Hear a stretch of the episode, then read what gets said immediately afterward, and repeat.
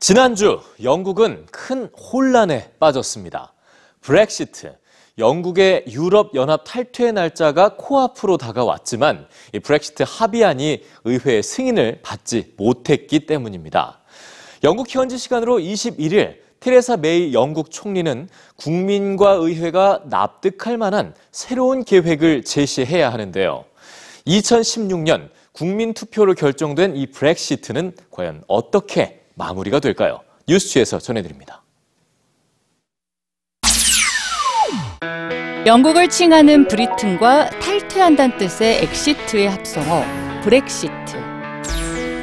영국 국민은 유럽연합을 떠나는 데 투표했습니다. 존중받아야 합니다.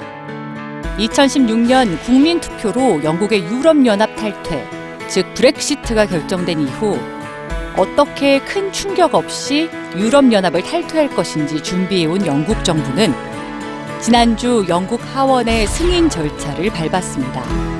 그러나 영국 정부가 유럽연합과 조율한 브렉시트 합의안은 432대 202로 부결되고 말았죠. 표 차이는 230표. 영국의 의회 표결 역사상 가장 큰 차이였습니다. 앞다퉈 충격적인 결과를 다룬 언론들. 아무런 준비도 보호 장치도 없이 유럽 연합을 탈퇴라는 막연한 미래를 맞게 될지 모른다는 불안은 소셜 미디어에도 번졌습니다.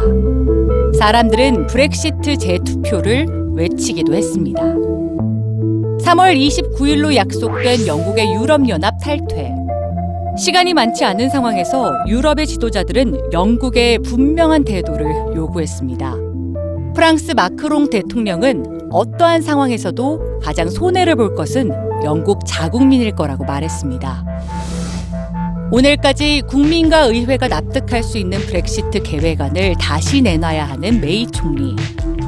과연 영국의 역사는 어떻게 흘러갈지 세계의 관심이 집중되고 있습니다.